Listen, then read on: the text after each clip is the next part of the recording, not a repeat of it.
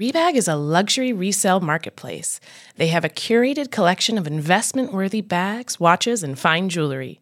Each piece is carefully vetted and verified by experts. You can buy and sell finds from the world's top brands, including Hermes, Chanel, and Cartier. Head to Rebag.com to get 10% off your first purchase with code REBAG10. That's Rebag.com to get 10% off your first purchase with code REBAG10.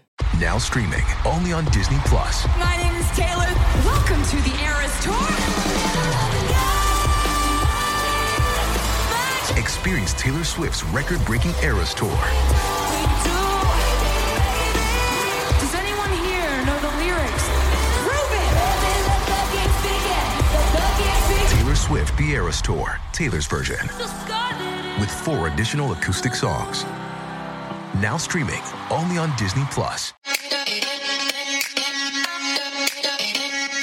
Welcome to So Bad It's Good with Ryan Bailey, the podcast where we cover all the pop culture we love to hate. From the classic reality TV moments of the past and present to the latest Daily Mail headlines and everything in between. We'll dive into all the infamous and notorious messes you can't stop watching. I'm looking at you, Jax Taylor. I'm your host, Ryan Bailey.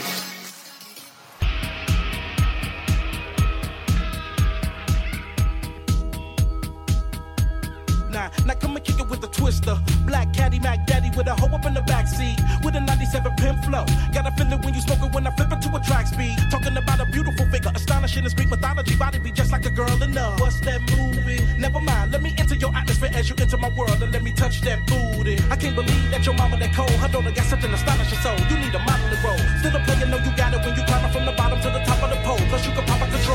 Body's so accurate when I'm smacking it, it's making me say what I gotta do to get with that. When it come to making it rain, I can get it wet. When it come to cutting the monkey, I can get it wet. You want some nigga, you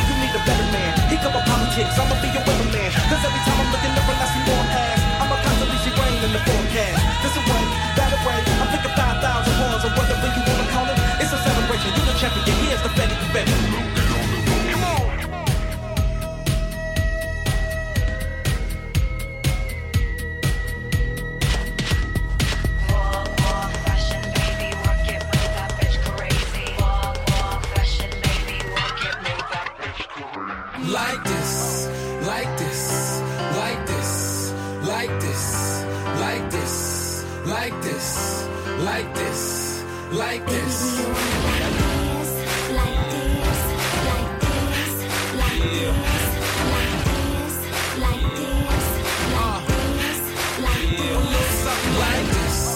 Like this, like this, like this, like this, like this, like this, like this,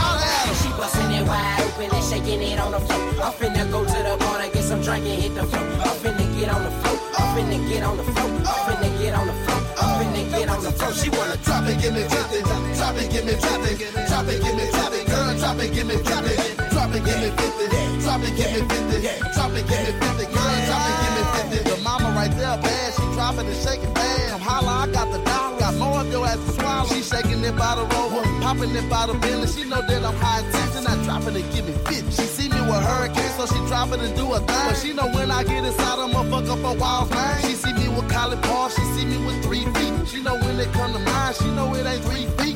Bustin' it wide open and shaking it on the floor. I'm finna go to the bar and get some drink and hit the floor. I'm finna get on the floor. I'm finna get on the floor. I'm finna get on the floor. I'm finna get on the floor. She wanna Drop it, give me 50. Drop it, give me, drop it. Drop it, give me, drop it. Girl, drop it, give me, keep it. Drop it, give me 50.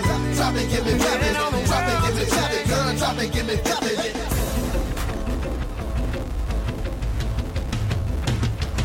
Mississippi putting it down. I'm the hottest round. I told y'all mother, y'all can't stop me now. Listen to me now. I'm lasting 20 rounds. And if you want me, then come on get me now. Is you with me now? The biggie, biggie bounce. I know you dig the way I switch my style. People sing around. Now people gather round. Now people jump around. Get your freak on.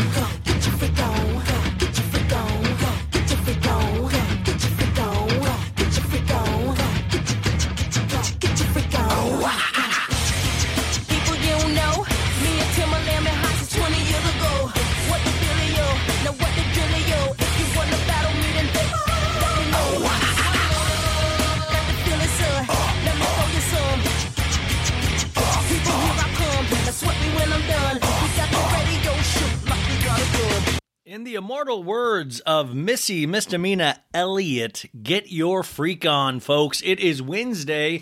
That means we've made it through.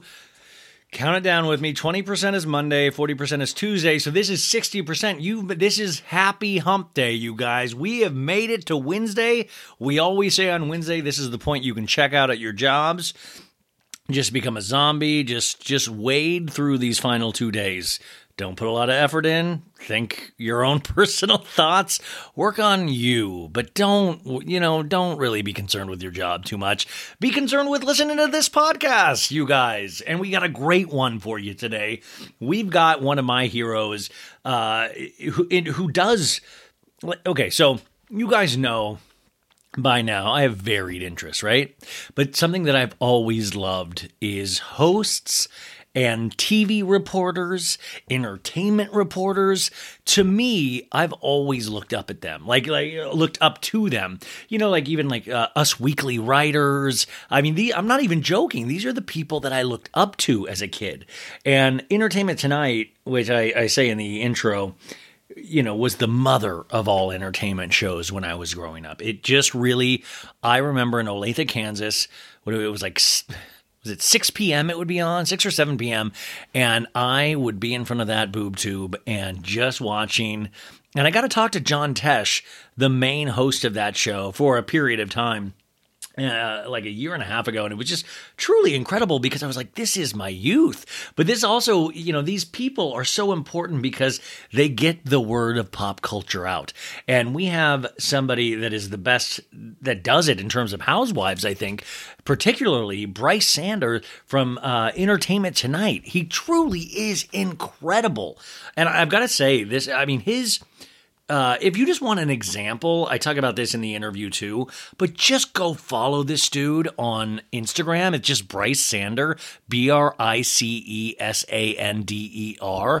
And it is just chock full of interview after interview with everybody Bravo related. And this, I mean, just this dude knows how to do an interview, get something juicy out of it, and then also there's such a there's such an art to this, and it's something that I know he would probably never say or admit to, but there's an art of making somebody feel comfortable enough where you can get in a question that is good enough that people are like, damn, I just got a little piece of information. Also, I think Brice Sander is does the best Andy Cohen interviews. He, Andy always gives Brice, I feel like, a little something extra, a little juice, because it's, you know, I think entertainment tonight, but also Brice He's just so good at what he does. I truly geek out on these people, and he is one of uh, a handful of people that I just truly look up to. So he's on the show today. We talk all the stuff he he uh, he got at BravoCon. We talk about specific interviews. We talk about the shows. You, you couldn't meet a nicer guy. So you got that to look forward to. And and I'm just to do a couple news stories, and then we're to get to Brice. We're not to like yesterday was a two and a half hour show, folks. Um, listen, I, sometimes I just need to get I need to get the demons out. But today's going to be a mellow show to get you into your Wednesday and also to have you catch up on the previous couple days of shows. Uh, we had Aja from Real Girlfriends in Paris, who I loved. We did the Salt Lake recap.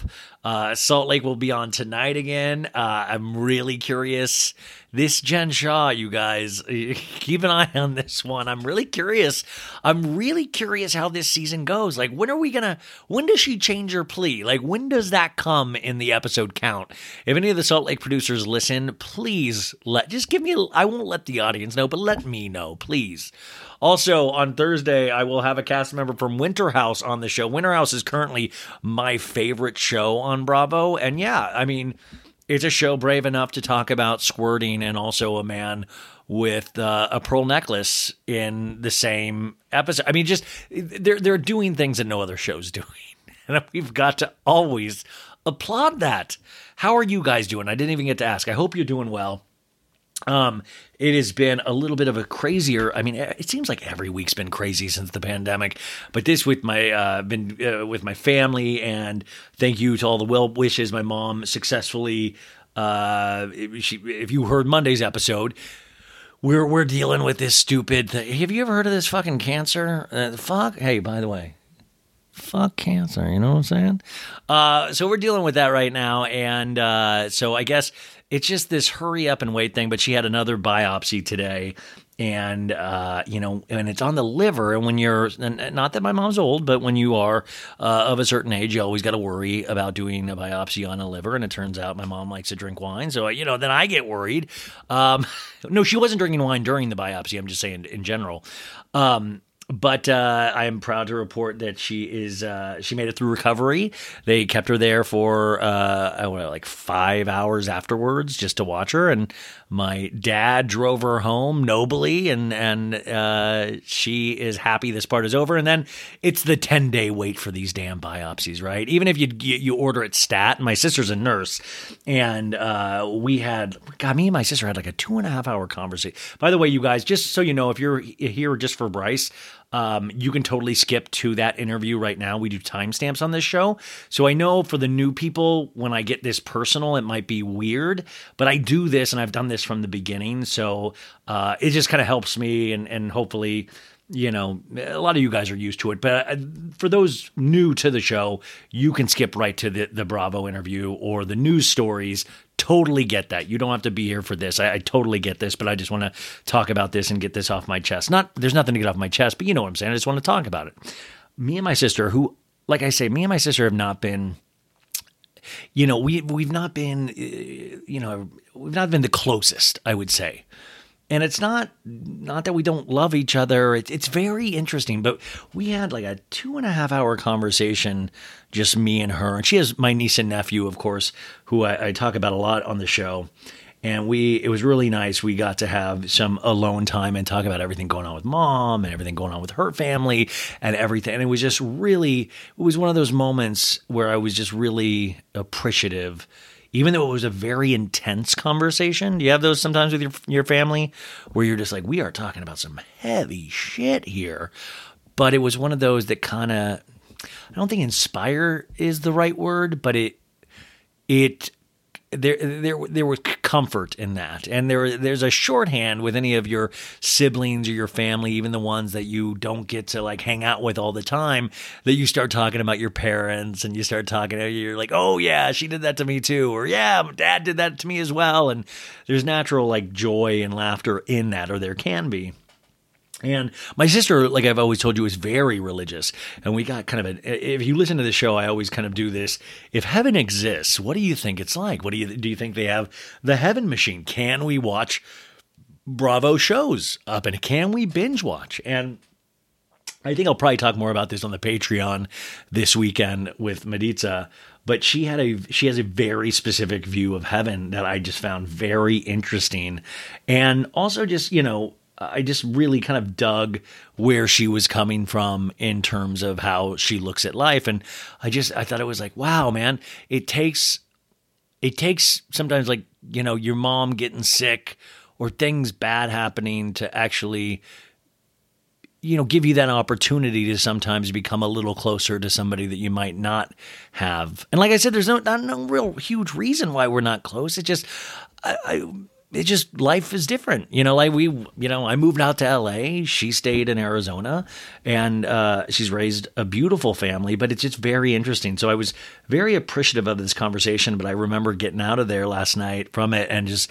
my head was beating because it was just so much information and so much like you know emotion and so much all this.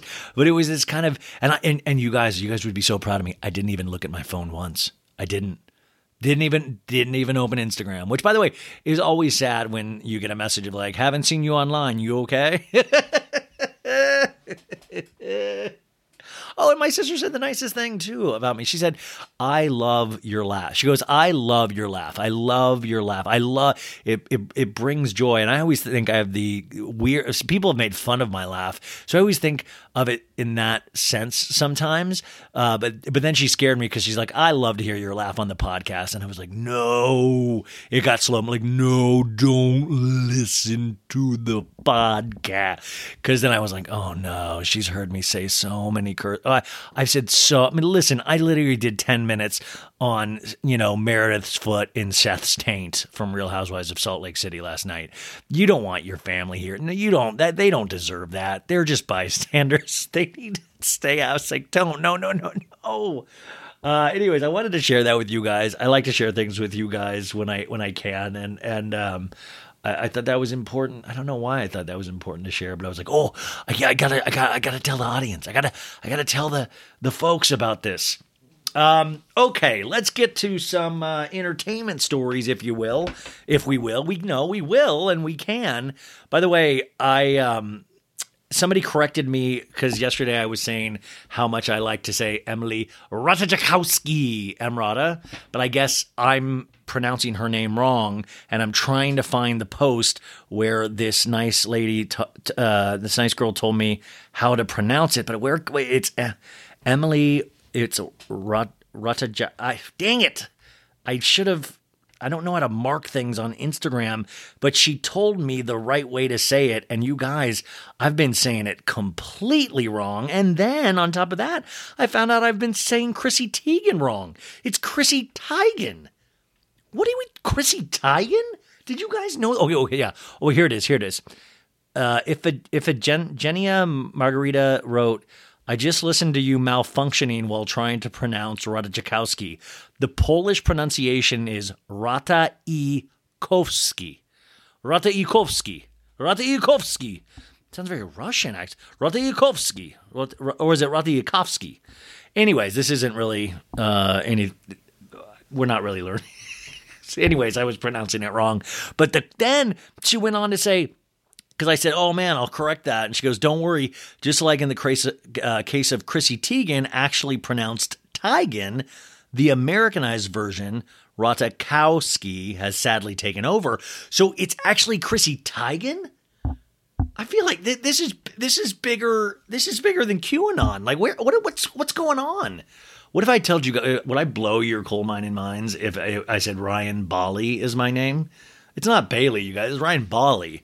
It just we. That's just no. It's it's the uh, it's the Canada way to say it. Um. So yeah, I just need needed you guys to know that. Um. Today, you guys, something so horrific happened. And I think you know where I'm going with this. Uh, it is something that we thought we would never see again, I think. Uh, we didn't, I mean, I really just didn't think this would happen uh, again after the last time, but uh, it is, it is true. Ticketmaster bungled this Taylor Swift concert ticket thing, you guys. You got this Taylor Swift, a complete disaster. You probably thought I was going somewhere else with that. A complete disaster. This is from the Daily Mail. Devastated Taylor Swift fans are left in tears over tour ticket chaos as Ticketmaster faces furious backlash over technical issues that left customers empty handed even after hours long wait. Now, me being a student of the internet, I saw this firsthand with so many of my friends, so many good people out there on the Ticketmaster battlefront in front of their computer at 10 a.m. Uh, one of the Los Angeles one got postponed to 3 p.m. You guys, it was that like, or it got postponed because Ticketmaster went down. You think we would have the technology by now to not bust when ticket when Taylor Swift goes on sale, and then you guys, you had to get verified for this pre-sale, right? So you had to you ask like, may I please may I please be lucky enough to actually purchase a ticket of Taylor Swift? You had to get you had to get approval from Ticketmaster like oh two weeks ago, and then I I put my thing in. I didn't get approved. I was not one of the lucky ones. Like I gotta feel like that's being it's once again being picked last for the the the football team it, when I was a kid. Like it's getting picked last for the team. I didn't get one from Ticketmaster. All you guys were bragging about your pre-sales. Eh, you, you know, oh, I got I got verified. I got verified. And then all today, you guys are all complaining that you didn't even get the tickets and you waited hours. I saw so many tears online today. It was what it's like. I said this on Instagram. I said this makes me so mad. I'm Team Jake Gyllenhaal now. I am team. And by the way, I said that, and then my friend Carrie wrote me and goes, yo, maybe rethink that meme you put up because I did Team Jake and I put Jake Gyllenhaal and Taylor Swift that picture. And she goes, maybe rethink that because I once said a joke about Taylor Swift and like people like the Swifties like came at me and like almost ruined my life. And I was like, no, no, no, no. And then like I was like, Carrie, no, no, tell like Carrie knows. All. I was like, no, they, they need to know that I like Taylor Swift. It's just a joke because of the ticket thing. And so if any Swifties are mad at me for that Jake meme, just know it was in good fun and please don't destroy my life. And that I I have listened to every one of her albums and I've got a lot of her albums on vinyl. I really I I just listen, it, this is a huge day, but it looks like she's sold out probably every show. She's announcing new shows. I mean, this truly this girl's got a stranglehold on the music industry and I have nothing bad to say about it, but this i mean it is truly wild to see somebody release banger album after banger album and have waited this long to tour. She's one of the last major artists that released so many albums during the pandemic that actually is now finally touring. I guess you could say beyonce but beyonce's album just got released in the last year and beyonce smartly has is giving herself a little space before she announces because we're all broke from Taylor Swift. Also, in Taylor Swift, it's just been the day of her dreams. Even though Ticketmaster, I'm sure she was stressed about the Ticketmaster thing. She was nominated um, for four 2023 Grammy Awards. Uh, Swift took to Instagram stories to celebrate the successful showing. She said she had so many reasons to lose my damn mind today. And uh, she was very excited, said she was going to go scream for 10 minutes straight, which I was like, do that on mic because you could sell that as like an album. You could sell that as like a punk album, Taylor.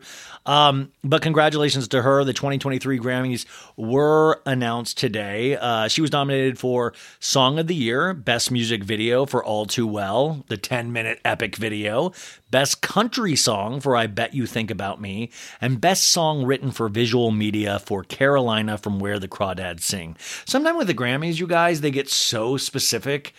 I don't know if you ever noticed this that I'm like, what? Like, best song written for visual media? Like, it, that feels so specific. It feels, it feels like I think the Grammys also give out like 200 awards every Grammys, but they only let us watch like 13 of the winners. And then on like, if you read the like below the screen, they're like, earlier this evening, we gave out 8 billion trophies. Uh, here's the name Larry Bobby.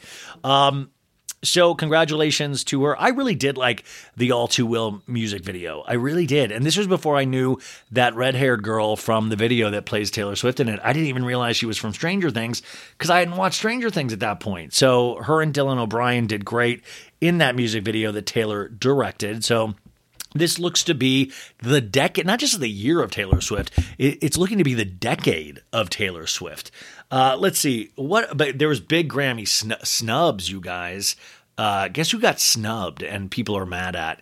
Nicki Minaj did not get one nomination, and fans were furious. Uh, Nicki Minaj complains about Grammy Awards category change. Uh, the U.S. rapper Nicki Minaj has hit out at the Grammy Awards for putting her hit single "Super Freaky Girl" "Freaky Girl" in a category where it has less a chance to win. And then that sparked a war of words on Twitter between Minaj and rising rapper Latto. I, fuck, guys, I might be. Is that is it Latto? Um, I think it's Latto. But uh, I guess then they started fighting online, and Minaj on Instagram said there was an agenda against her in the music industry. She said there was a concerted effort to give newer artists things that really don't deserve over people who have been deserving for many years. The people who control a lot of things behind the scenes, they have to elevate someone that they profit off off of, so they must move the goalpost for me all the time. Minaj added, Why is the goalpost only ever moved when it's Nicki? Well, I'll tell you why. They don't want the people who they have in the industry to have to go up against me. But why? If you're great, if a song is great, you should be able to put together in the same category. Now, what do you think is going to happen when they start voting on these pop categories? And it's a bunch of, you know, people white or wherever they're from or older or whatever, and they have to decide between Nicki Minaj and Harry Styles Styles or Nicki Minaj and Adele. That's purposely designed so that Nicki, I love, by the way, even regardless of what she's saying here, you know how big of a fan I am when people refer to themselves in the third person. Uh, it is like like I'm like Ryan is happy when people refer to themselves in the third person. So she's like, Nicki is not in the category that you don't want any competition in. Put her in there so she has more competition and less of a chance to win. And then she referenced Latto's song "Big Energy." Which she said had been put in the rap category. Big Energy went to number three in the US pop chart and number one on the rap rundown. Nicki quote, the quote is, if Super Freaky Girl is pop, then so is Big Energy. If you move Super Freaky Girl out of rap and put it in pop, do the same thing with Big Energy. Same producers on both songs, by the way, so let's keep it fair. And then an exchange between Minaj and Latto on Twitter quickly descended into personal acrimony. Um, we don't like the Grammys shouldn't be pitting each other, us music artists against each other. But I will say I agree with Nicki in some ways. I feel like that also in the podcast industry. They don't want me to go up against the New York Times, the Daily. They can't. They do not want me. To, to go up against this American life. So they put me in the silly the pop culture Bravo category, mainly just Bravo, but because they know they want to keep me away from that top spot. They want to keep me away from Kim Kardashian's crime podcast category. I don't know. Anyway, so sorry, Nicki, that you didn't get nominated. I'm I I think you're great. I hope you're okay. And also the Weeknd, remember the Weeknd, he he thought the Grammys snubbed him a couple years ago, and he refuses to go to the Grammys now ever again which is just wild. Like it listen, any contest for any kind of art is always going to be diluted in some way because you it's so hard to quantify art. Like I can tell you that I think art is Seth and Meredith in a bathtub in Real Housewives of Salt Lake City. Another person might look at that and say it's complete trash. I would really highly doubt. I mean, I would be worried about that person because it's amazing, but they might. Art is subjective, you guys. One person's treasure is another person's trash. And it's so weird when we give awards to these things because there is actual achievement in these categories. Technically, beautiful images, beautiful lyrics, beautiful uh, melodies, uh, you know, with movies, with TV, everything. But sometimes it is a popularity contest. And I feel like I've known that ever since I was a kid watching these award shows to begin with. Because you're going to tell me that you real that somebody's a best actor like you acted better than anybody else. Will Smith, you acted better than any other actor in this past year. The bet, like you can't quantify acting. You know, it's how you move someone. And anybody can be moved by something differently. So it's very, I don't know, I always find that very interesting that you know but then people get truly upset about it. So record of the year you guys you have don't shut me down abba. Abba actually released an album after all this time uh, this last year. Easy on me by adele break my soul by beyonce good morning gorgeous by mary j. Blige you and me on the rock brandi carlile woman doja cat bad habit steve lacy the heart part 5 kendrick lamar about damn time lizzo and as it was. That is for record of the year um, and that are that award is like to the artist and to the producers, the recording engineers, the mixers, and the mastering mastering engineers um, on those songs. Now, album of the year is awarded to the artist and to the featured artist, the songwriters, the producers, the recording engineers, mixers, and mastering engineers. And that also is ABBA for album of the year for Voyage, Adele for the album 30, Bad Bunny for Un Verano Sin Ti, I hope I said that right. Um, Beyonce for Renaissance. God, there's so many people that wrote on Beyonce. Uh, Good Morning Gorgeous, Mary J. Blige. Wow, the Grammys love Mary J. I've got to listen to that album. I haven't not listened to that album, and it's gotten so many award nominations. Uh, In These Silent Days, Brandi Carlile. I love Brandi Carlile. Have you guys ever checked her out? I really dig her. Uh, Coldplay, Music of the Spheres. Sorry, I don't know why I laugh when I say Coldplay. Uh, Kendrick Lamar for Mr. Morale and the Big Steppers. Lizzo for Special, and Harry Styles for Harry's House. By the way, I got a lot of reaction yesterday when I suggested that the only way Kim Kardashian can get back at Pete Davidson for dating Emrata is to break up Olivia Wilde and Harry Styles and date Harry Styles. If Kim Kardashian can do that, I, will I'll believe that she's immortal. Like I'll truly believe that she can run the world. Like I mean, I will I will I would I will give her the presidency Man, if it was up to me, if she can make that happen, then we know we're dealing with somebody inhuman. But other than that, Kim, you've lost in terms of dating. There was a Daily Mail story I think yesterday where she went to Miami, and I'm like, you you know she must be stressed right now, just thinking, who will I date? Now, you guys, in bad news actually, and Denise Richards from Real Housewives of Beverly Hills, and of course, a lot of my uh, childhood dreams as a guy when I got to see her nude scene in Wild Things. Um, she, this is a horrible story, actually, and uh, she was uh involved in a road rage incident that ended in gunfire. I'm not joking here. I wrote on my Instagram Cashman, like Big Pharma because remember when Aaron, her husband, always thought Big Pharma was following them, not realizing that he was married to Denise Richards, and that's probably why why they were following her because it's like Denise Richards. But he was like Big Pharma's following me, and Denise was like, it is Big Pharma. But now I'm like, oh shit, maybe it is Big Pharma because this sounds insane. And this is my mom taught me this at a very young age. Like I, um, she said, never flip anybody off when you're in a car. And she this isn't this year, last year. She I remember this when I got my driver's license. She said, "We never flip off anybody in a car cuz you don't know who that other person is in the car and there's a chance that they'll kill you." Like she really did say that. She told me like always don't just behave yourself in a car. But this is wild, you guys. On Monday, she was in a road rage inc- incident. She was headed to a studio to shoot with her husband Aaron in the driver's seat. Uh, TMZ was told Aaron was having a tough time finding the place, and the driver behind them was getting irritated, shouting at them while trying to squeeze in front of them. It is yeah, traffic, right? Um, Aaron let the guy pass, but the other driver wasn't done. He shot at the truck, hitting the back end on the driver's side. Fortunately, no one was injured. Denise was unnerved, sobbing as she arrived on set. Someone from production saw the bullet hole on the truck and called 911. It's unclear if cops came, came or took a report. Uh, Denise powered through the emotions of it all and still worked a 12 hour day. Aaron stayed with her the whole time. When she was ready to leave, an off duty cop who was on set escorted Denise and Aaron back to the freeway where they made their way home. Um, this is awful. This, I mean, just really, truly horrifying. And, you know, it's just, that's just icky. And then also, of course, the second thought is we need Andy and a camera.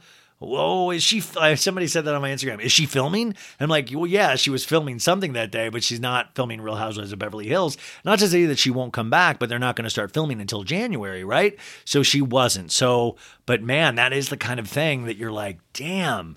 It is weird when you start thinking in housewives storylines. You know you've gone too far. You're like, ah, I've been watching these shows too much because you're like, oh, that could be her Dorit's break-in, and then you're like, this is disgusting. What am I doing? But I wanted to tell you guys that story because that was that just happened this afternoon. Really, really unnerving.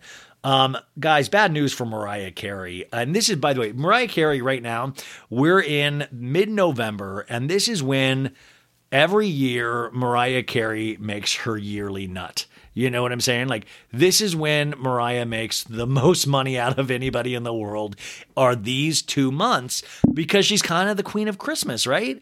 Because of her song that starts getting played right around this time or usually right the day after Halloween. A lot of the people will start playing this uh, this song and uh, all I want for Christmas is you, right? So she follow she filed for the trademark Queen of Christmas. And she has been blocked from trademarking that.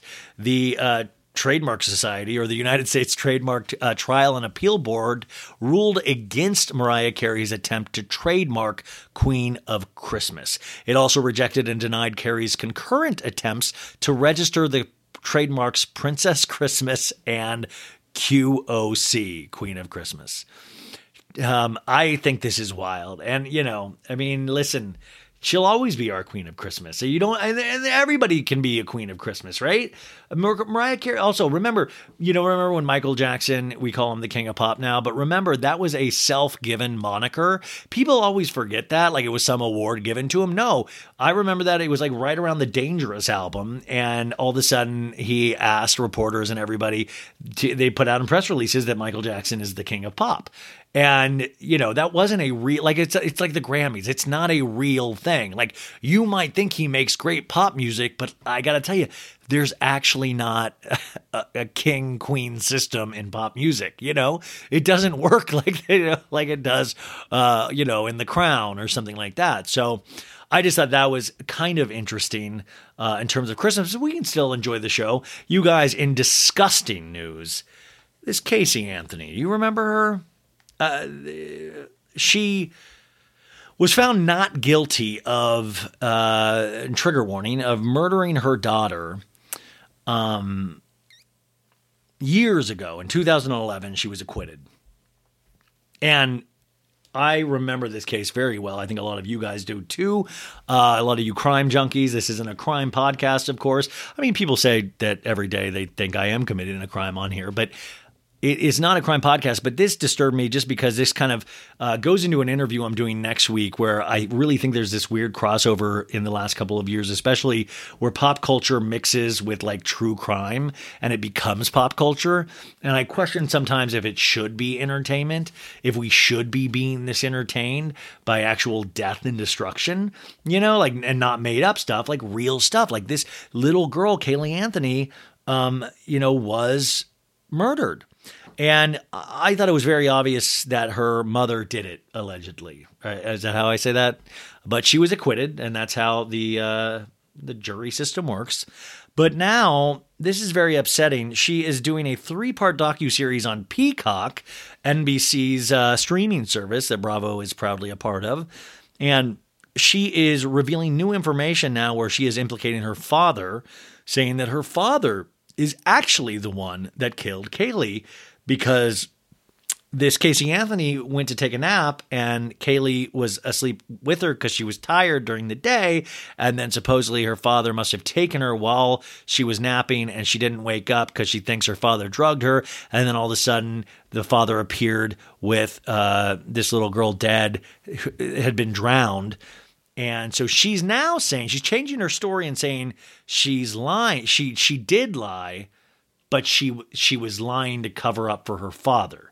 She wasn't lying about murdering her daughter because she didn't murder her daughter, but she's lying because she said her father actually did it. Her father George, uh, seventy one, She's also saying abused her as a child. This is really heavy stuff, you guys. I totally realize that. But I just think it's really dangerous if you look at the facts of this case. And actually, I would love this. I don't know if this, I don't know if So Bad It's Good can go into this territory because I think maybe this would be a fascinating episode or maybe a Patreon episode after I watch this. But I just think it's so unfortunate we're giving this woman money with this new information that uh, just came out of nowhere and she's going to uh, it just it really grossed me out, and I think you guys might uh, might feel the same way. But who knows? Oh, okay. To pull us out of this weird funk from that last story that I just put myself in, we are going to end with a monologue uh, by just one of the best actors to do it, Ralph Fiennes. Um, which uh, weirdly enough, Ralph, I saw he when I went to BravoCon. I woke up that that uh, Thursday before, and I had gotten some sleep, and I walked to the Starbucks by my hotel, and I saw Ralph Fiennes just walking on a New York street, and I was like, before any Bravo celebrities, I saw this dude just randomly, and I was like, holy shit. It, just a truly an amazing actor. Um, but Ralph Fiennes was on Watch What Happens Live with Andy Cohen, which, by the way, congratulations to Andy Cohen. He just signed a new, I believe, three year deal with SiriusXM, and they added more programming. I think. Uh, uh, I mean, Reality Check is still there four days a week, which is amazing. Andy is moving to a daily show, and I love his radio show. They've added Tinx for one day. Uh, Michelle Collins, unfortunately, is no longer there, but it looks like they're expanding his empire over at Sirius. And you know me, I'm a Howard Stern guy, so Sirius is huge. And one day I hope to be on Sirius in some form uh, or another. That's why I love when I get to guest on Reality Checked. It just Amy is the best, and Alyssa and Jameson. Just what a good team of people. Which, by the way, Amy Phillips is doing a show in New York in December. I'm going to put the information on my Instagram, and she's going to be coming on the pod soon. But anybody that lives in New York, you got to go see her. I think it's called Cabaret Cabaret, Cabaret I think that's what it's called, but it's awesome. And Maritza did the artwork for her. Oh, sorry, sorry, sorry, did the artwork for it. Um, okay, so anyways, Ralph Fiennes did Lisa Barlow's hot mic moment as a monologue, and I need you guys to hear this. Here we go. Is about to recite a classic Bravo soliloquy originally uttered by the self-proclaimed queen of Sun of the Sundance Film Festival. It is time for Clubhouse Playhouse. Ralph, your entire career has been leading up to this. You will be doing Lisa Barlow's infamous behind the door rant about Meredith Marks. Let's dim the lights and Ralph, you may begin at your ready. Meredith can go f herself. I'm done with her. Cause I'm not a fucking whore. And I don't cheat on my husband. Her and her dumb fucking family that poses. Why don't you own a house?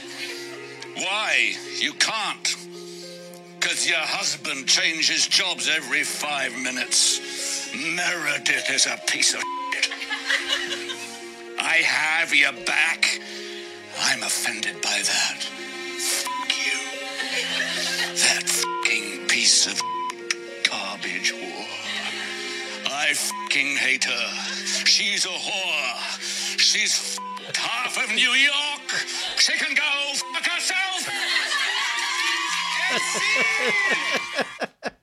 That now that actually is the best actor of the year. That is you can quantify that. That and you should have seen Andy's face. He is like just mouth agape, and it, I gotta love you. Gotta love classically trained Shakespearean actors. You guys like he is.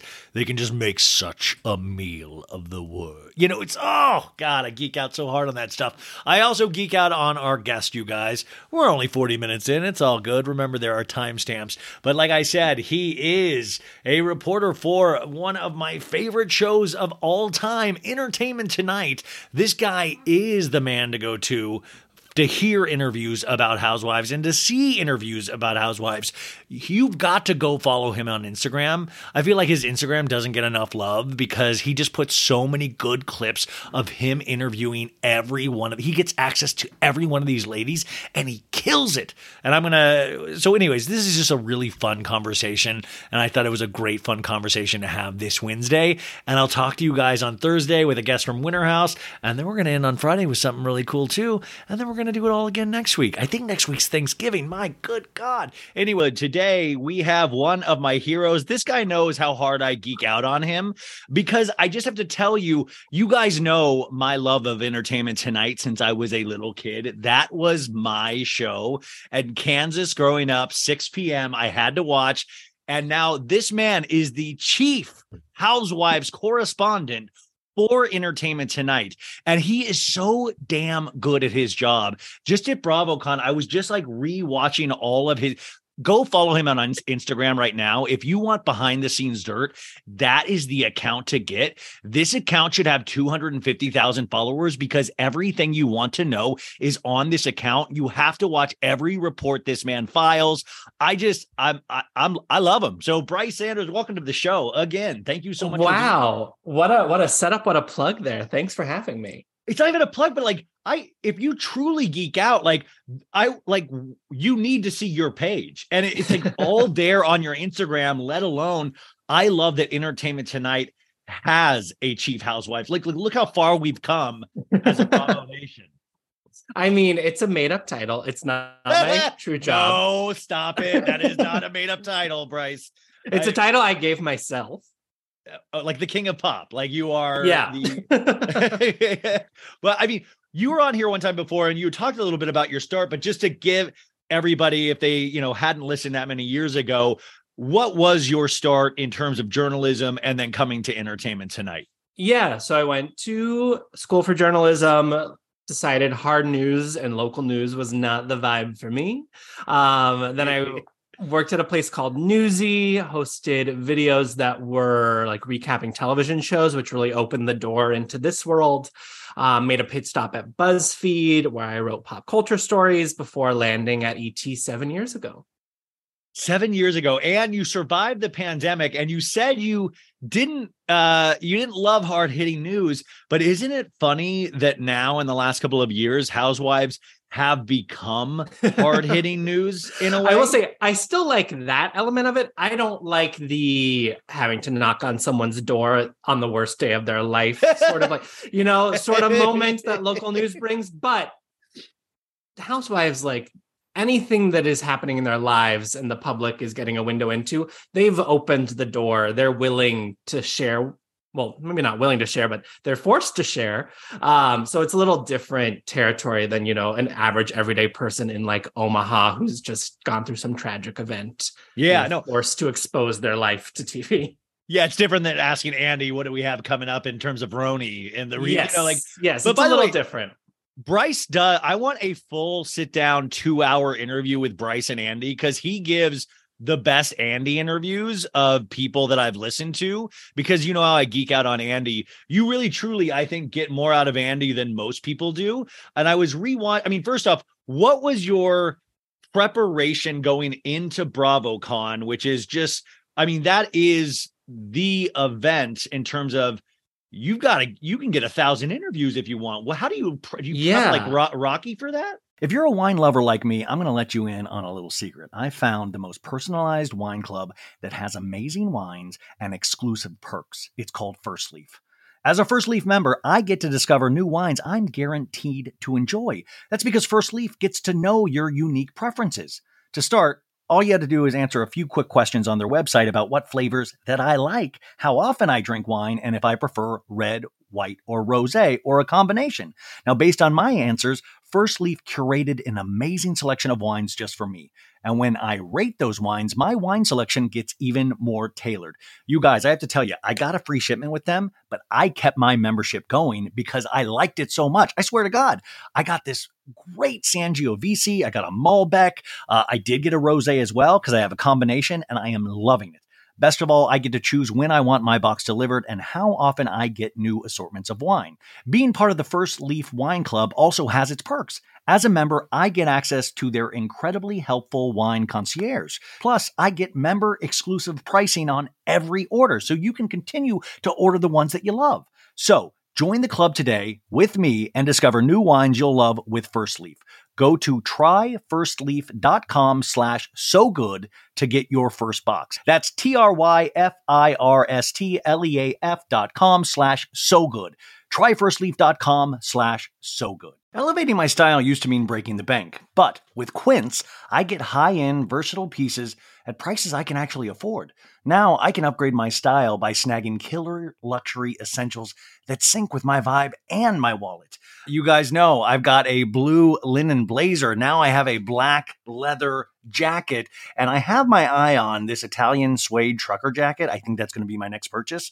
So Quince creates timeless essentials that never go out of style. You're going to have them in your closet forever. Quince has all the must haves like Mongolian cashmere crew neck sweaters from $50, iconic 100% leather jackets, and versatile flow knit activewear. With all Quince items, everything is priced 50 to 80% less than similar brands. By partnering directly with top factories, Quince cuts out the cost of the middleman and passes that savings on to us. And Quince only works with factories that use safe, ethical, and responsible manufacturing practices, along with premium fabrics and finishes. How do you not love that? So indulge in affordable luxury. Go to quince.com slash so bad for free shipping and 365 day returns on your order. That's Q-U-I-N-C-E dot com slash so bad to get free shipping and 365 day returns. Quince.com slash so bad. The early 2000s was a breeding ground for bad reality competition series. From shows like Kid Nation, CBS weird Lord of the Flies style social experiment that took 40 kids to live by themselves in a ghost town, to The Swan, a horrifying concept where women spent months undergoing a physical transformation and then were made to compete in a beauty pageant. On each episode of Wondery's podcast, The Big Flop, comedians join host Misha Brown to chronicle one of the biggest pop culture fails of all time and try to answer the age old question who thought this was a good idea? Recently, The Big Flop looked at The Swan, a competition show between women who were hoping to transform their physical appearance. The problem?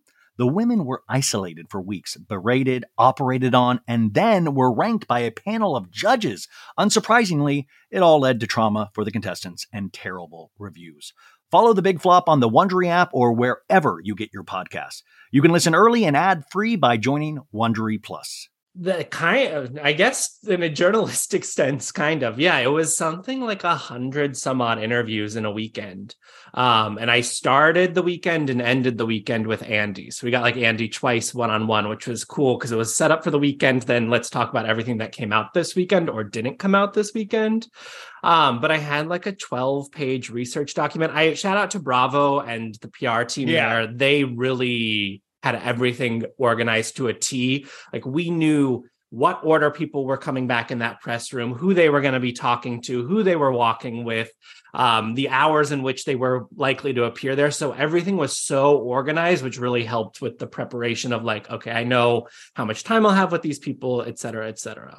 How much of it, uh, of your job is with all that pre- preparation still thinking on the fly of of taking what happens and then like, oh, this opens up this door now. It's probably a 70 30. Like you need to be 70% there, have an idea of you know what's going to be news but then you have to have that 30% of oh they just made an announcement we didn't know was going to happen right before you walked back here or your co-star just told me this thing that you need to respond to now and navigating that sort of um Was there any bad news you had to deliver to a housewife of somebody saying something bad? I mean, I remember you asked Vicky about Ashley Darby saying that she was the rudest housewife she had encountered. Yes. Um, but like, was there anything that you had to deliver, like that you were like, oh, this is going to be a whammy? I don't not at BravoCon. It happened when I interviewed Whitney and Heather on the same day uh, ahead of the Salt Lake City premiere. Um, because Whitney is like was essentially kind of scorched earth on Heather. It seemed like this friendship is over, and that seemed to be news to Heather, which then I broke to Heather, um, which was very uncomfortable, but part of the gig. At BravoCon, it was so celebratory and everyone was so excited to be there. The tougher interviews were like the whole New Jersey cast situation.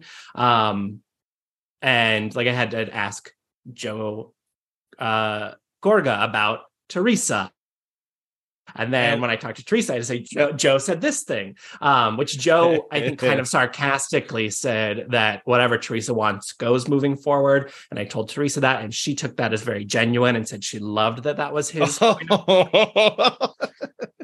which tracked for you know yeah yeah it's teresa's definitely. world Yes. um so like th- there wasn't any like i didn't make anybody cry sort of moments at BravoCon. Um uh was there one thing like because i i got to uh i got to meet uh, uh kathy hilton um and uh like at a direct tv party the like the night before and i I, I I pushed out on asking a question that I wanted to ask. Is there a lot of those moments in doing what you do of stepping up to that precipice and then walking it back because you're looking directly in their face and going, I don't know if I can ask about Lisa Rinna and if she's lying in the sprinter van.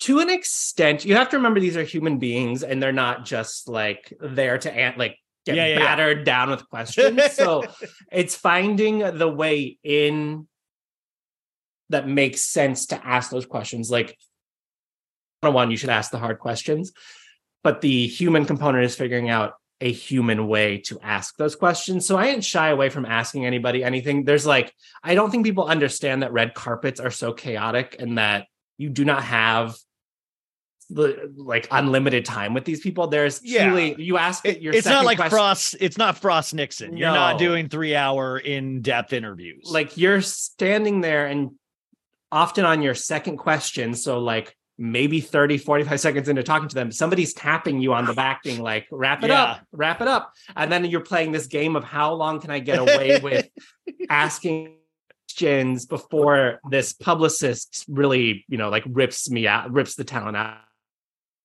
I mean, it seems like such a delicate balance, but I think you handle it so well, and you are so you seem like such a nice person that I think that's why you can ask. Like, no, but that's why I, i think you can fooled get- everyone Yeah, you fooled everyone because I think that's why you can get in really good questions because you have a very trusting face and you are very kind. It seems so. Not that you're not it like that in real life. I wanted to talk about like how big of a fan are you still of these shows?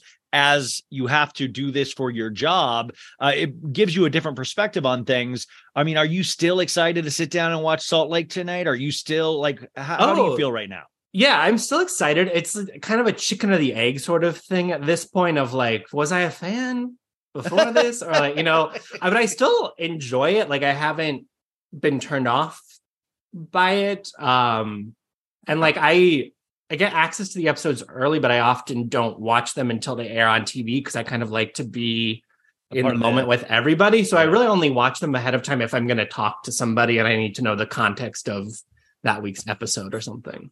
Now, I talked to you a long time ago when I think it was two. uh, Gosh, it, it's it's either two Beverly Hills seasons ago when they were on the Zoom reunion, or last season. I mean, and I think it, must have been last season. But it but it seems like it's not slowed down in terms of intensity and in terms of just like it got huge ratings. So you got to speak with Lisa Rinna, Kathy, and Erika, who all of a sudden the whole plot line geared and shifted towards for the very end of the season. Is there a you know a personal feeling you got from speaking to each one of these ladies where the truth lies? Because Lisa Rinna and even Brandi Glanville, you guys, she you have this clip with Brandi Glanville, which I thought I really think is very telling. You asked like, who do you believe? And Brandi goes, Well, Rinna's not a liar, but we never heard what Rinna still has never told us what she said. And I thought that was such an interesting quote. Where do you stand on this? And are you allowed to take a stand or opinion? Um, yeah, I think I can take a, to a to a certain point. Yeah. I I think Rinna's telling the truth for the most part. I don't agree with the way navigating the aftermath, which I think is the bigger issue. Because Kathy, in the moment at Kyle's house when they were there, didn't really deny anything Rinna brought up in that Yeah. moment. Um, so I think maybe, and as like you know, stories get retold, they get embellished, they grow, lore is bigger. So like the more Rinna's talked about this or been asked about it, her memory maybe is focusing on these moments that have just grown. Um, so I think Kathy had a full meltdown, but was it right of Rinna to go about ex- like taking advantage of that and turning it into this whole thing? That's more so the question than whether it happened. Yeah, I mean, I think that it, it, it really is weird because Rinna has now turned it into a whole like production number and we still don't have footage of the actual production itself. So the fact that she's now like, you know, building off of this and the season's over, That's- I get interest it's interesting. That's the, a question I wish I had been able to ask Rinna was why wouldn't you why were you live texting what was happening instead of hitting record on your phone if it was such exact and she?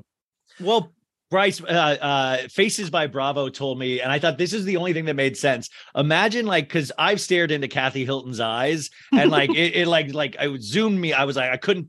Like, imagine Kathy in a sprinter van with you, and she's staring directly at Rinna, screaming these things. She would notice if Rinna then went for her phone, and I was like, that kind of makes sense. Like, Kathy would be. I was trying to. but if she was but if she was on the phone already live texting everything That's- that was happening i there's that's the piece to me like i fully believe that there's no footage of this because it's not summer house it's not winter house there aren't cameras just in kyle's home yeah, um and the sprinter van i think production had wrapped they had a producer with them who seemingly stayed at the club with the girls because that's where that footage of them like driving in the van was. Uh but yeah i don't and who that, knows? Produ- that producer, I bet that producer got a stern talking to after the end of or maybe season. not.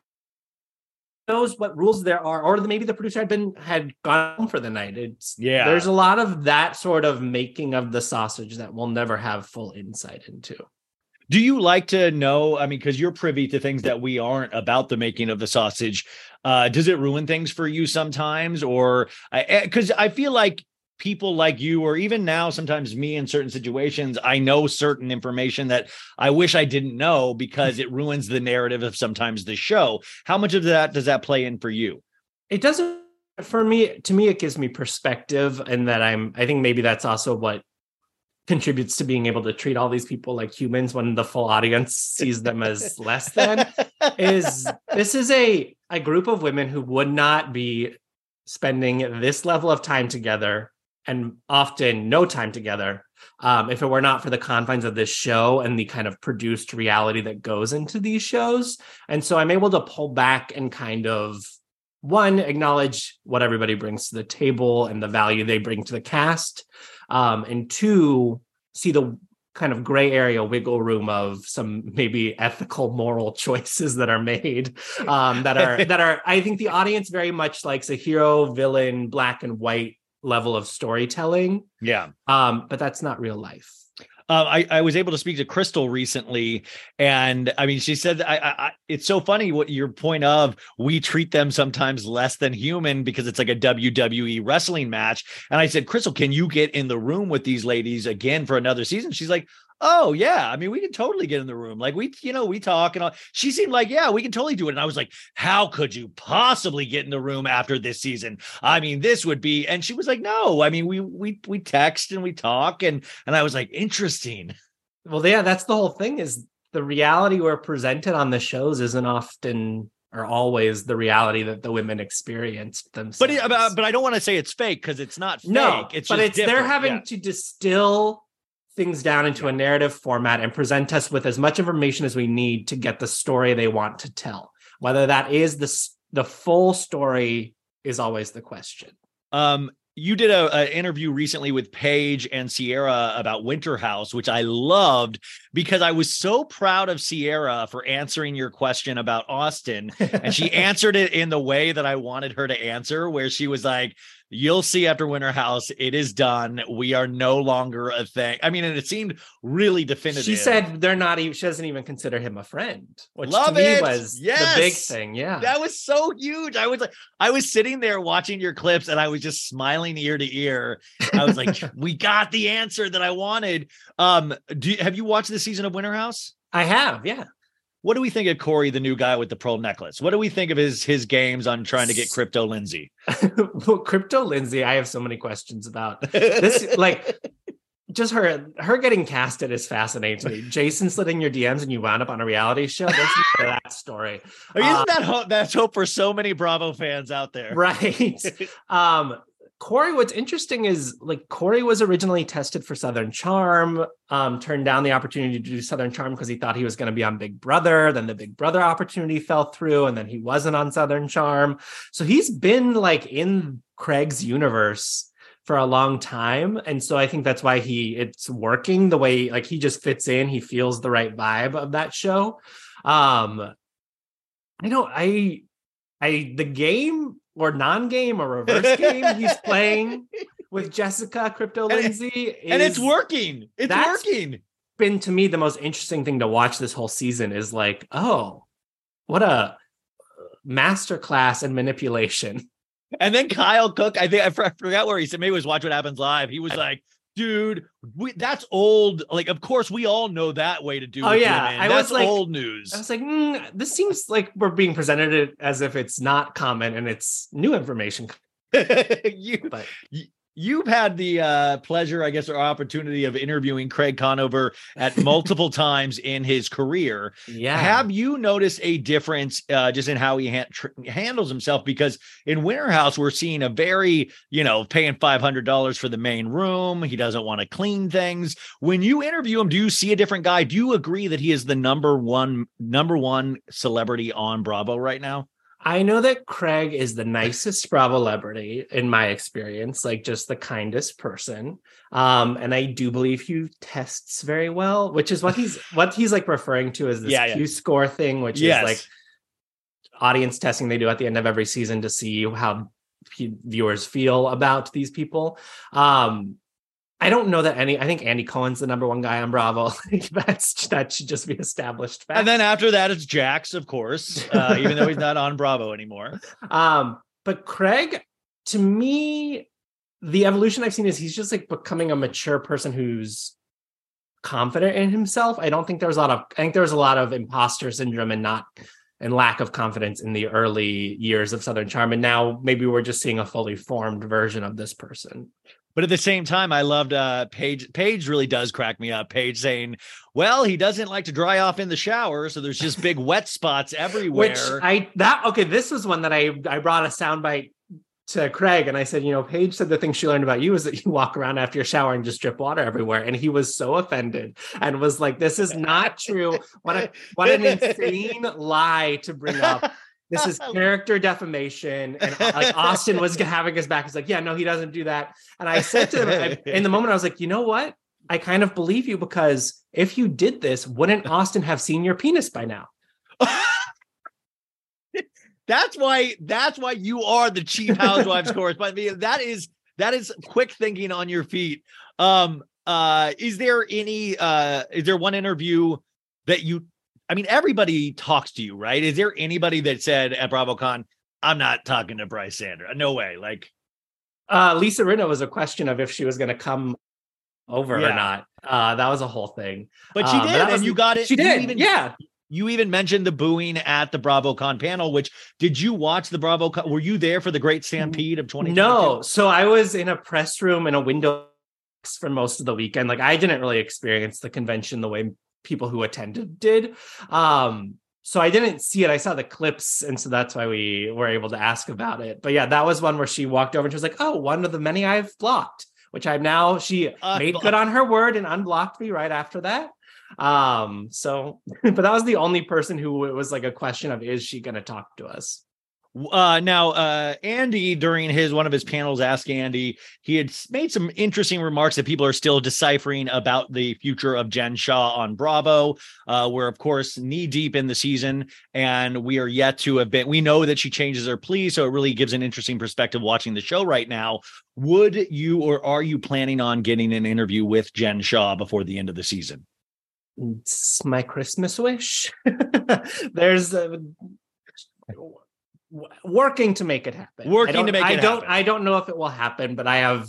I would love to sit down with her and hear what she has to say about everything that happened because it seems like it'll be a question mark if she'll be at the reunion or if she is at the reunion Yeah. and kind of what capacity or version of herself will be there. Yeah, it made it. Andy made it sound like it, it felt like she wasn't, but then it felt like he wanted to do a sit down with her, like yeah, he did the, with Luann. the reading in between the lines is like she probably won't be at the reunion, but they will try and do a one-on-one with her, which I think would actually be better because I would rather just get her alone and get her with questions that are direct versus having a conversation around her because had the conversation that's around her everybody said their kind of piece on why they feel cer- the ways they feel about Jen and we haven't heard from her I mean, you always, uh, that's why I say you inspire me because you always get me thinking of like, what would be the question to ingratiate uh, themselves to me? And then what would be the way you would ask a hard question in a nice way? Is there an overall question as just even a viewer of the show that you would want to know to Jen? And like, or, or would, you know, how do you present a tough question to somebody that is going through such a like really difficult period of their life? Yeah, I think with- with that one, you would just need to be direct and ask the questions that are there. There's very there's a lot of obvious questions. The number one being, what happened to make you change? Yeah, plate. Like, was there one thing that informed your decision to switch from not guilty to guilty? Uh, Um, so uh, who knows if we'll ever get that question, if we'll ever get that answer. But I think with something like that, it's better to just and ask the obvious than it is to try and like massage Yeah. around the issue. Um, Vanderpump Rules season 10, we know it is finished filming. Schwartz and Sandy's has now, if you guys feel that breeze in the air in Los Angeles, it means Schwartz and Sandy's has just opened. Um, we don't know when the premiere date, but I imagine we're getting the trailer fairly soon. Are you already looking to head to when you know, like, like, do you already set up pre-interviews with these people? Are you, I mean, you got, by the way, you had a great question with uh, Schwartz at BravoCon because Katie had given him a plant Yeah. or a plant, and they said it was. You were like, "Was this a, a farewell plan after the divorce?" Well, like, he- no, no, it was a birthday. It was a yeah, birthday he, plant. well, he posted it like, thanks so much.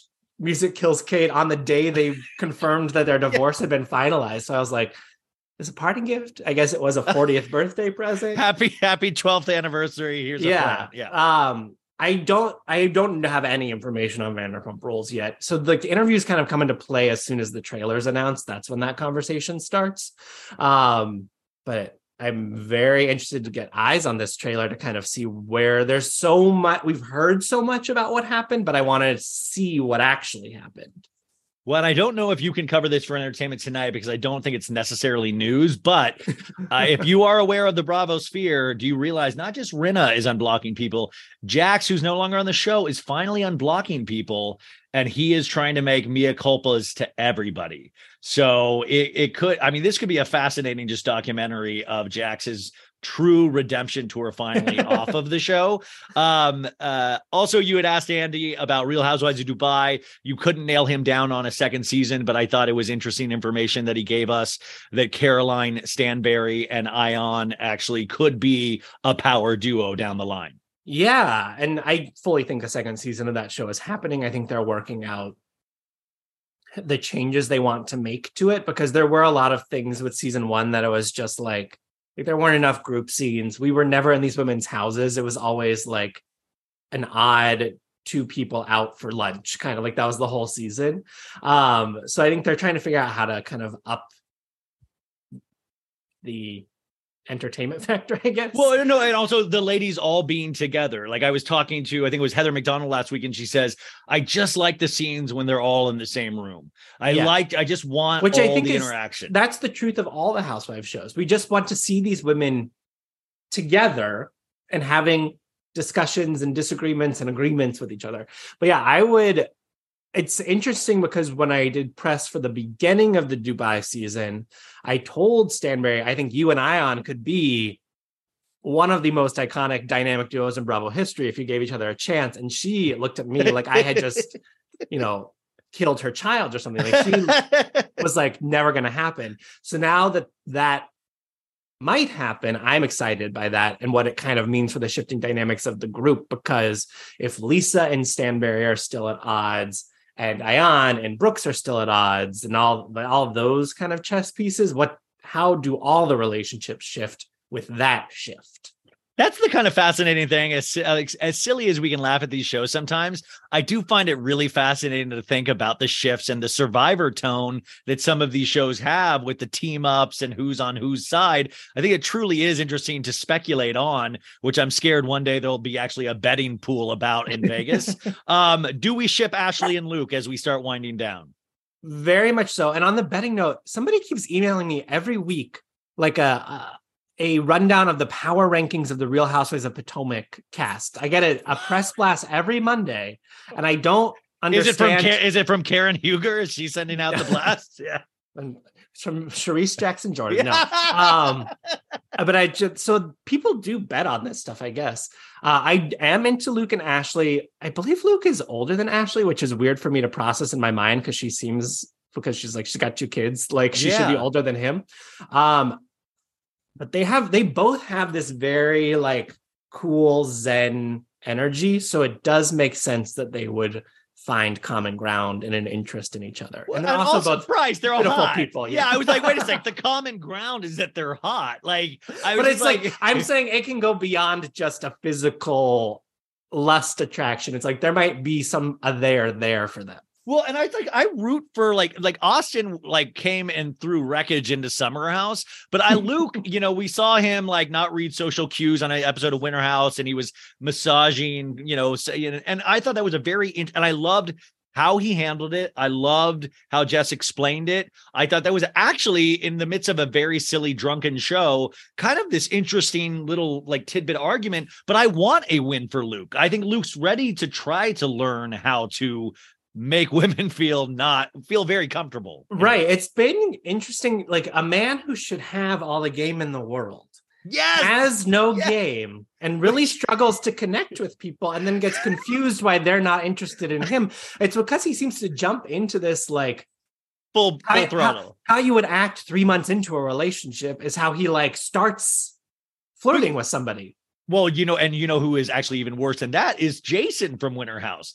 Jason from Winter House, good looking dude, nice dude, cooks for the whole house. And he's another one that can't seem to like, but do you blame Luke? I was comparing the first season of Winter House. The first episode we end with, I think it was Austin and somebody else in the jacuzzi with Sierra, and they were like grab like the last shot is of buttocks in of grabbing buttocks. So I'm like, Luke sees this stuff, and he's like, why can't I make out with somebody in the jacuzzi in the first episode? Right. It's yeah. There's there's uh, different rules for different players in the game. Of okay, I just have a um, Erika Jayne. Uh, there's a lot of legal information that's going to be happening for the next 10, 20 years. I feel, Yeah. you know, there was just a new something yesterday when you spoke to her at BravoCon. Was there anything that she revealed or anything that you found interesting about her behavior? she said the light at the end of the tunnel is brighter than it's ever been when it comes to her legal situation. You know, she keeps getting cleared in some of these civil matters, and they're all, Yeah. they're actually they're all civil. There's no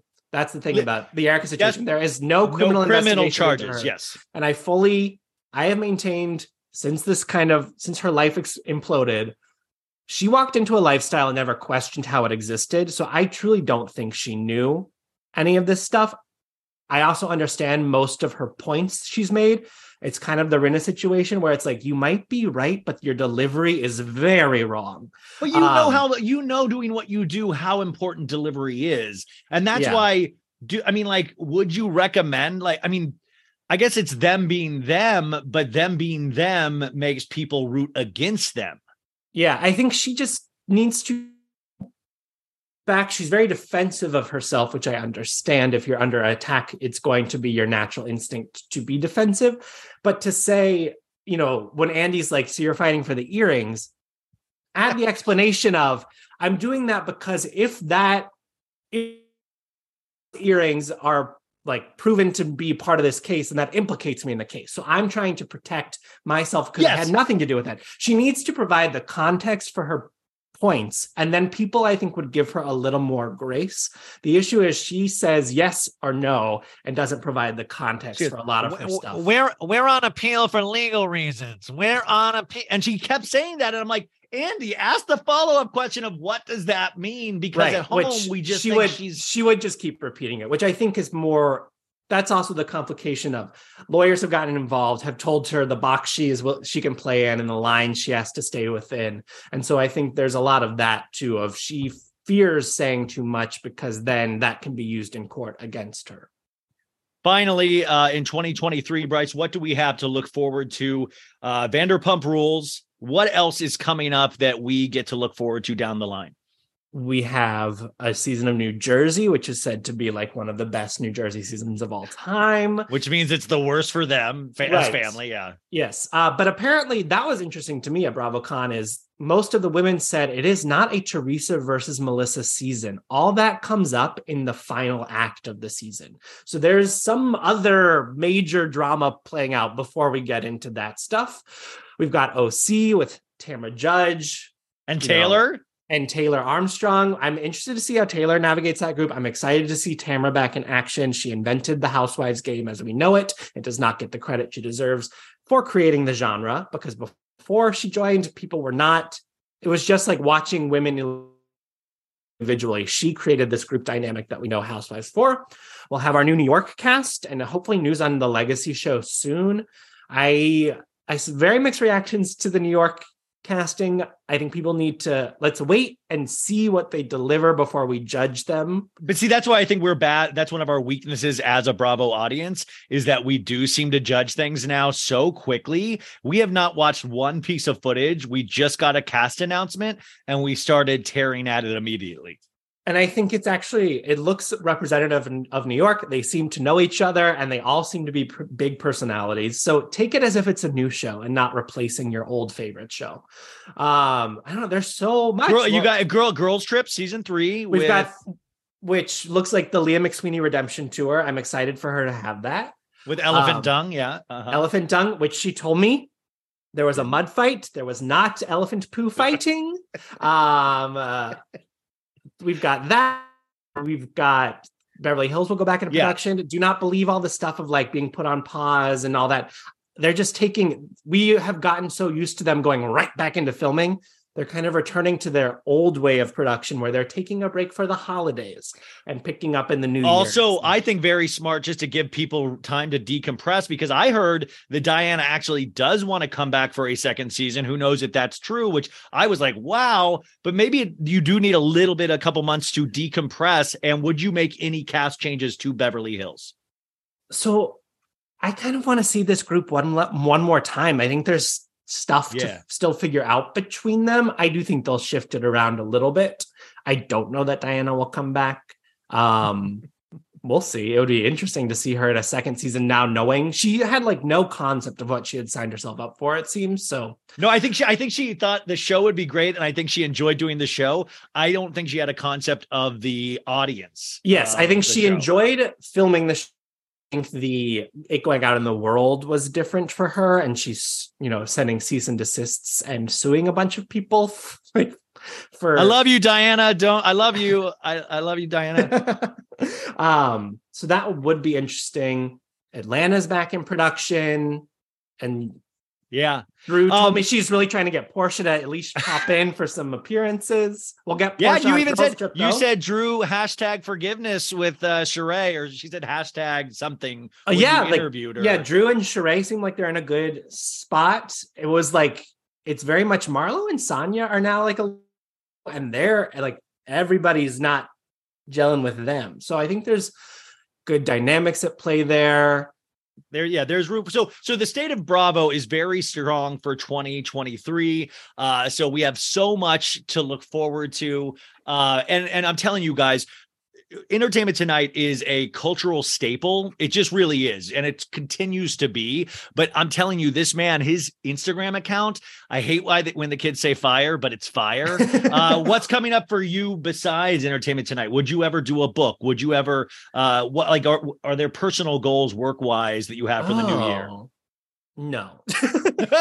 uh, No, okay, not uh, we'll, we'll keep Not doing, we'll ride the momentum that like the pandemic was weirdly really great for what I do because I had way more access to people than ever before. Um, so just more interviews. I don't have the time or the mental bandwidth to take on any other projects right now. Well, that is not the answer that I thought I would. hear, And I'm glad you're not pushing tummy tea. You're not doing anything. You're just No. Uh, Okay. Well, I'm telling you guys, this is the guy to follow on Instagram. I eat his stuff up. Like, I mean, like, I am such a fan of this dude that I am sometimes more of a fan of him than the people that he talks to on Bravo, which says a lot. Uh, so thank you for your service, Brice. Thank you for coming back. And I just think you're a true treasure in this Bravo world. And I can't wait to see what else you do next. well, thank you for having me. Betches.